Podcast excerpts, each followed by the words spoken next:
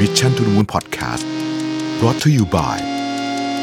CRG Delivery หลากเมนูอร่อยสั่งได้ง่าย ๆ และสะดวกกับ 15 ร้านดังจาก CRG สั่งได้ครบจบในออเดอร์เดียว โทร 1312 CRG we serve the best food for you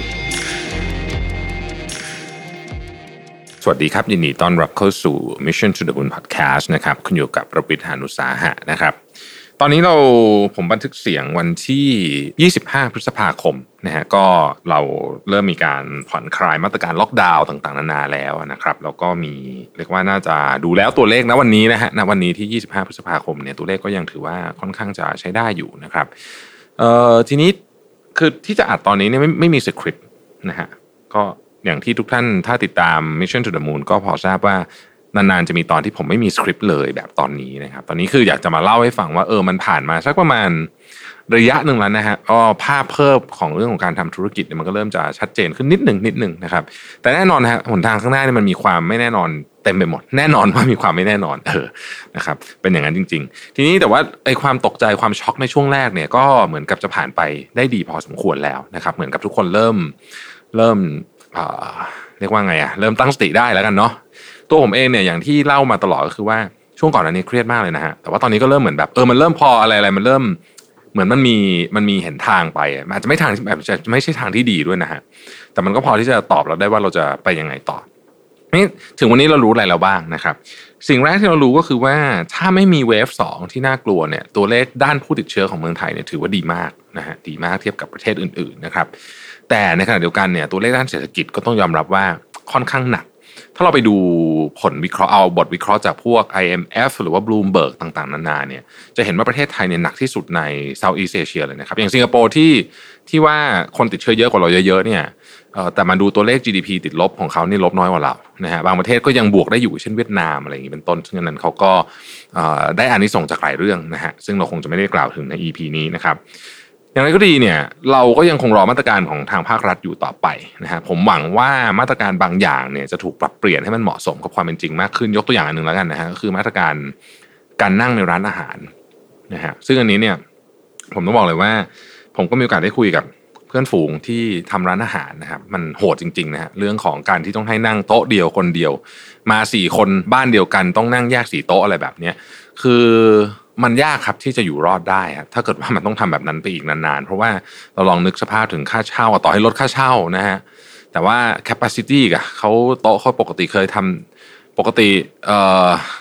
เคยนั่งได้ร้อยคนเหลือยี่ห้าเหลือสามสิบคนอย่างเงี้ยยังไงมันก็ยากนะฮะอันนี้ยังไม่นับรวมเคอร์ฟิวซึ่งณวันที่ผมพูดเนี่ยเคอร์ฟิวคือห้าทุ่มถึงตีสี่บางคนอาจจะบอกเอ้ยไม่มีใครกินข้าวตอนนั้นนี่ แต่ว่า การที่เคอร์ฟิวห้าทุ่มเนี่ยครับมันทำให้ห้างสรรพสินค้าเนี่ยต้องเป็นจะต้องปิดเร็วก็คือปิดสองทุ่มเพื่อที่อาสมมติว่าเขาปิดสองทุ่มใช่ไหมฮะเขาเคลียร์เก็บข้าวเก็บของอะไรก็อีกชั่วโมงหนึ่งสามทุ่มพนักงานต้องเดินทางกลับบ้านมันถึงจะทันเคอร์ฟิวใช่ไหมครับเพราะฉะนั้นเนี่ยไอ้เคอร์ฟิวมันก็เลยมีผลแบบนี้นะฮะโดยส่วนตัวเนี่ยไม่รู้ว่าสิ้นเดือนนี้เนี่ยรัฐบาลจะเปลี่ยนแปลงหรือเปล่าแต่ว่า ถ้าเป็นไปได้เนี่ยอยากจะให้ยกเคอร์ฟิวออกไปเลย แล้วก็ไปจัดการปัญหาเฉพาะจุดแทน เช่น ถ้าเกิดว่ากลัวคนจะออกมาเมาขับรถอะไรก็ ไปตั้งด่านเมาไม่ขับอะไรให้มันเข้มงวดแล้วก็ลงโทษแรงๆไป ผมว่าส่วนตัวนะคิดว่าแบบนั้นดีกว่านะครับ หลายคนก็จะบอกว่าเอ๊แต่ว่ามันจะไปถ้าเกิดเกิดอุบัติเหตุตอนกลางคืนเนี่ยแล้วมันจะไปเพิ่มภาระให้กับห้อง ICU หรือเปล่านะครับก็ก็ประเด็นนั้นก็เป็นประเด็นที่น่าเป็นห่วงเหมือนกันแต่ผมคิดว่าถ้าเทียบน้ำหนักเรื่องของความปัญหาด้านเศรษฐกิจเนี่ยผมว่าตอนนี้เนื่องจากผู้ติดเชื้อเราเป็นหลักหน่วยบางวันก็ศูนย์แล้วเนี่ยเรื่องของเรื่องของเรื่องนั้นก็อาจจะเป็นภาระที่น้อยลงนะกว่าช่วงแรก นะครับโอเค นี่คือสิ่งที่เรารู้วันนี้นะครับ ก็คือว่าตัวเลขผู้ติดเชื้อประเทศไทยโอเคนะฮะแต่ว่าเศรษฐกิจไม่ดี ไม่ดีแน่นอนนะฮะก็หลายก็ไปดูการคาดการณ์ก็แล้วแต่ที่วิเคราะห์กันนะฮะก็จะมีคนตกงาน ซึ่งเป็นเรื่องที่ผมคนตกงานเยอะ ซึ่งเป็นเรื่องที่ผมว่า อันนี้น่าเป็นห่วงที่สุดนะครับ ความจริงที่เราปฏิเสธไม่ได้เลยก็คือว่ากำลังซื้อทั้งระบบเนี่ยมันต้องหายไป มันต้องหายไปนะครับ การผิดนัดชำระหนี้จะสูงขึ้น นะฮะไอ้พวกนี้เนี่ยมันเกิดขึ้นแน่นอนนะครับ พูดง่าย ๆ ก็คือว่าของจะขายยากขึ้น นอกจากของจะขายยากขึ้นแล้วเนี่ยจะมีคนมาขายของเยอะขึ้นด้วยนะครับมันสองด้านเลยนะฮะก็คือ demand ลด supply เพิ่มนะถ้าเกิด demand ลด supply เท่าเดิมนี่ก็เหนื่อยแล้วใช่ไหมฮะแต่นี่ demand ลด supply อาจจะเพิ่มขึ้นอีกด้วยนะครับ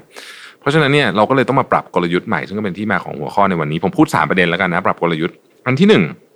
เป็นเรื่องของ business model หรือว่าตัวตัววิธีคิดทางธุรกิจเองเลย คืออันนี้ผมว่าสำคัญที่สุด คือตอนนี้ต้องมาถามว่าไอไอการขายของเราแบบเดิมๆเนี่ยไม่ว่าจะเป็นตัวจำนวนสินค้า ไม่ว่าจะเป็นราคาของสินค้า หรือรูปแบบในการขายสินค้าคำว่ารูปแบบในการขายสินค้านี่มันก็คือว่าอ่ายกยกตัวอย่างร้านอาหารนี่ชัดเจนเอ่อ ทานในร้านกับ Delivery อาหารชิ้นเดียวกันวิธีการขายไม่เหมือนกันเนาะถ้าเกิด Delivery ก็เป็นแบบหนึ่งทานในร้านก็แบบหนึ่งนะครับรูปแบบการขายถ้าเราเป็นเว็บไซต์เอาขายออนไลน์ ขายมีหน้าร้านก็แตกต่างกันนะครับ อันนี้รวมไปถึง ผมคิดว่ารวมไปถึงพวก service ด้วยนะ พวกอย่างโรงแรมเนี่ยก็ต้องมานั่งคิดว่า อ๊ะจะเปลี่ยนเป็น long term ไหมหรืออะไรเงี้ยคือมันคงจะต้องมีโมเดลพวกนี้เข้ามาด้วยนะครับ business model นี่มันสำคัญยังไง คือถ้าเราไม่มาลื้อ business model ในตอนนี้เนี่ยเราก็จะพยายามขายแบบเดิมทั้งที่ความต้องการในภาคส่วนนั้นมันอาจจะหายไปแล้ว จากการเกิดขึ้นของโควิด หรือจากการเปลี่ยนวิถีชีวิตของคนนะครับมผมคิดว่าการรื้อ business model ครั้งนี้เนี่ยอาจจะต้องรื้อชนิดที่เลิกคิดถึงของเก่าไปเลยอะ เกิดต้องรื้อใหม่เลย อาจจะยึดแกนอะไรบางอย่างที่เราเก่งจริง ๆ ไว้ แต่ว่าต้องมาเสนอใหม่ในรูปแบบใหม่ ลูกค้าก็อาจจะเปลี่ยนกลุ่มก็ได้นะฮะคือพูดง่ายๆคือว่าไอ้ของทั้งหมดที่เราเคยทำมาก่อนหน้านี้เนี่ยมันอาจจะหายไป 50%แต่เราก็ต้องมาหาใหม่มาทดแทนกันนะครับ ในขณะเดียวกันก็จงอาจจะต้องยอมรับอีกว่ารายได้กันอะไรต่างๆ ในปีนี้เนี่ยมันก็คงจะไม่ค่อยดีเท่าไหร่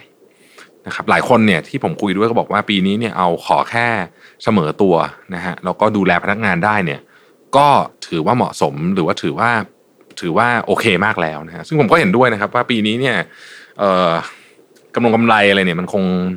คือถ้าสมมติว่ามันกำไรขึ้นมาได้เนี่ยนะฮะควบคุมต้นทุนดีๆนะครับหา business model ดีๆ แล้วกำไรขึ้นมาได้ก็ดีนะฮะแต่ว่าเอ่อถ้าไม่ก็ไม่ได้ก็อาจจะอาจจะต้องถือว่ายอมอะเนาะคือมัน มันยากจริงนะครับปีนี้ผมไม่ได้พูดถึงบางธุรกิจที่ที่เขาเป็นโอกาสในการทำเงินของเขาเลยในช่วงนี้นะครับ อันนั้นก็ถือว่าเป็นก็ถือว่าเป็นโชคดีไป แต่ว่าไม่ใช่ทุกคนหรอกที่จะอยู่ในธุรกิจแบบนั้นได้นะครับ อันที่สองคือเรื่องของการปรับคนครับคือการปรับคนเนี่ยผมคิดว่าในช่วงของเจ้าโควิดเนี่ยเราได้เห็นทักษะความสามารถของคนที่แตกต่างกันออกไปเยอะนะ คือบางคนที่เราไม่เคยรู้ว่าเขามีความสามารถนี้เขามีอะไรอย่างนี้เป็นต้นนะครับพอผมยกตัวอย่างแล้วกันง่ายๆ อย่างตอนนี้เนี่ยสิ่งหนึ่งที่มาเยอะมากเลยเนี่ยนะครับก็คือการไลฟ์ขายของนะเพราะว่าเราเราใช้เวลากับมือถือเยอะขึ้น เออใช่ คือตอนนี้คนใช้เวลาหน้าจอเยอะขึ้นเยอะนะครับ แล้วก็อันนี้มันก็เป็นโอกาสนะเพราะฉะนั้นการไลฟ์ขายของกันอะไรแบบนี้พนักงานเราเอาเราที่เราเคยทำงาน อาจจะอยู่หน้าจอคอมพิวเตอร์ตลอดเวลาทำนู่นนี่อะไรแบบเอามาอาจจะต้องเปลี่ยนมาขายของแทนนะฮะ ก็เป็นวิธีคิดอันใหม่ที่ต้องการปรับคนด้วยนะฮะหรือว่าบางคนที่เราดูแล้วเขามีความสามารถเเรื่องที่เราอยากจะเปลี่ยนธุรกิจ หรือว่าปรับธุรกิจไปในแนวแนวทางนั้นนะครับ ยกตัวอย่างเช่น อดีตที่ผ่านมานะฮะเราอาจจะยังไม่มีดิจิ t a ลช n น e l เยอะพอนะครับ ตอนนี้เนี่ยเรามีเด็กรุ่นใหม่เต็มออฟฟิศเลยสมมตินะฮะเอะเราลองมาทำเป็นทีมดิจิ t a ลไหม transformation หลายองค์กรใช้เวลานี้ในการปรับอะไรที่แต่ก่อนมัน มันยากมากที่จะปรับนะฮะคืออาจจะยากมากในแง่ที่ว่าคนไม่เห็นความจำเป็นหนึ่งยากมากในแง่แรงต้านนะครับ ซึ่งตอนนี้เนี่ยพอไอโควิดมาเนี่ย ความจำเป็นและแรงต้านมันมันมันมันเริ่มชัดเจน แรงต้านน้อยลงทำให้คนเห็นความจำเป็นได้มากขึ้นของการเปลี่ยน เช่นการเปลี่ยนไปเป็นดิจิทัล first company อะไรแบบนี้เป็นต้นเนี่ยนะครับมันมีบทความหนึ่งของ m c k เคนซี่ที่ผมเข้าใจว่าผมอ่านลงไปในเมื่อสัปดาห์ที่แล้วเนี่ยบอกว่า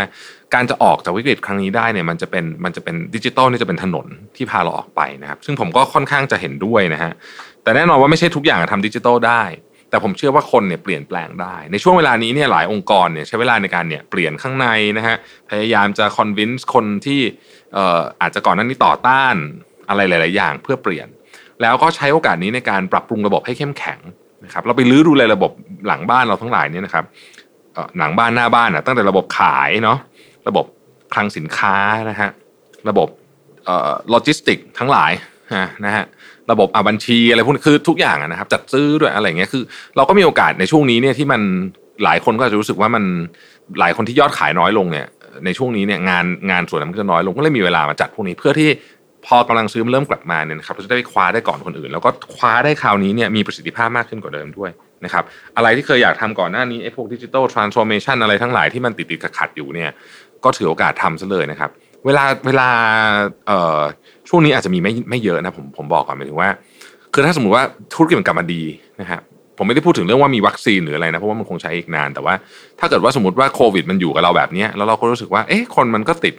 ไม่เยอะมากนะฮะหรือว่าเราควบคุมได้ดีเนี่ยคนก็จะเริ่มมันกลับมาใช้ชีวิตแบบปกติมากขึ้น เวลานั้นดีมานก็จะเริ่มกลับมา แต่มันก็ผมยังเชื่อมันไม่กลับมาเหมือนเดิม เพราะฉะนั้นใครก็ตามที่พร้อมเนี่ยก็จะได้โอกาสตรงนี้ไปก่อนนะฮะก็ต้องเตรียมต้องเตรียมเรื่องนี้ด้วยนะครับเออสุดท้ายนะฮะอยากให้เตรียมมันนี้เหมือนกัน คืออย่างที่ผมบอกนะฮะภาพมันชัดเจนขึ้นก็จริง แต่ว่าเราอยู่บนความชัดเจนขึ้นที่ไม่แน่นอนสูงเหมือนกัน นั่นก็หมายความว่าเออมันอาจจะมีเคสที่แย่ไปกว่านี้อีก อยากให้ลองไปดูประเทศที่ตอนแรกเหมือนจะดีแล้ว แล้วมันเจออีกเนี่ยเขาเขาปรับตัวยังไงบ้างนะฮะตอนนี้มันก็จะมีหลายคือเอาประเทศที่ยังหนักๆอยู่ตอนนี้อย่างบราซิลอะไรพวกนี้ก็ยังว่าหนักอยู่มาก แต่ประเทศอย่างเกาหลีเนี่ยก็เริ่มมีเออพอว่ามีเคสกลับมาเนี่ยความรู้สึกของคนในประเทศเขาเป็นยังไง ถ้าเราศึกษาไว้เนี่ยผมคิดว่าพอมันถ้ามันเกิดถ้ามันเกิดกับบ้านเราคือขอให้ไม่เกิด แต่สมมุติว่ามันเกิดกับบ้านเราเนี่ยผมก็คิดว่ามันก็จะมีฟิลใกล้เคียงกันในอารมณ์ลักษณะทำนองนี้เหมือนกันถ้าเกิดเราเตรียมสามอย่างนี้นะครับปรับ ตัว business model ใหม่ ปรับตัวคนใหม่ แล้วก็คิดถึง worst case scenario ที่มันอาจจะเลวร้ายไปได้กว่านี้อีกผมยกตัวอย่างเช่นสมมติว่าวันหนึ่งคนติดเชื้อที่เมืองไทยกลับมาเป็นวันละห้าร้อยเงี้ยสมมตินะฮะสมมตินะฮะขอขอให้ไม่มีขอให้ไม่มี แต่ว่าสมมติว่ากลับมาเป็นวันละห้าร้อยเนี่ยเราทำไง ก็คิดแผนไว้ด้วย เพราะอย่างที่ผมบอกครับ ตอนเนี้ยสิ่งที่มันชัวร์สุดๆเลยก็คือมันยังไม่มีอะไรแน่นอนนะครับ ก็เป็นกำลังใจให้แล้วกันเนะตอนนี้ไม่ได้มีสคริปต์ไม่ได้มีผลวิจงวิจัยอะไร แต่ว่าอยากจะมาแชร์นะครับ ความรู้สึก นะฮะในฐานะผู้ประกอบการคนหนึ่งรู้สึกว่าตอนนี้เนี่ย ผมคิดว่าเราต้องเปลี่ยนความคาดหวังใหม่ของเราเองนะฮะเนี่ยคือคือทุกคนอยากทำธุรกิจให้มันรุ่งเรืองกันทั้งนั้นแหละแต่ว่าเราก็ต้องยอมรับความจริงด้วยแหละว่า อันนี้มันมหาวิกฤตจริง ๆ นะครับ แล้วก็ถ้าเราปรับความคาดหวังใหม่ พอความคาดหวังเรามันเริ่มน้อยลงใช่ไหมผมว่าเราก็จะมีความสุขมากขึ้น สภาวะจิตใจของผู้นำสภาวะจิตใจของหัวหน้าทีมอะไรพวกนี้สำคัญมากนะฮะคือถ้าเกิดว่าเราเป๋หนักๆเนี่ย คนอื่นเขาเป๋ด้วยเหมือนกัน เพราะฉะนั้นก็ยอมรับความจริงกัน เรายอมรับความจริงกันนะว่ามันมันคงจะไม่ค่อยดีอะปีนี้นะครับ ขอให้รอด survival นะครับก็น่าจะเป็นหลักสำคัญตอนนี้นะฮะแล้วก็พอโควิดมันเริ่มจางลงเดี๋ยวเราค่อยมาว่ากันใหม่ เรื่องของกำลงกำไรอะไรพวกนี้นะครับ ขอบคุณที่ติดตาม Mission to the Moon Podcast นะครับ สวัสดีครับ Mission to the Moon Podcast Kontinue, Wiki wa Michani.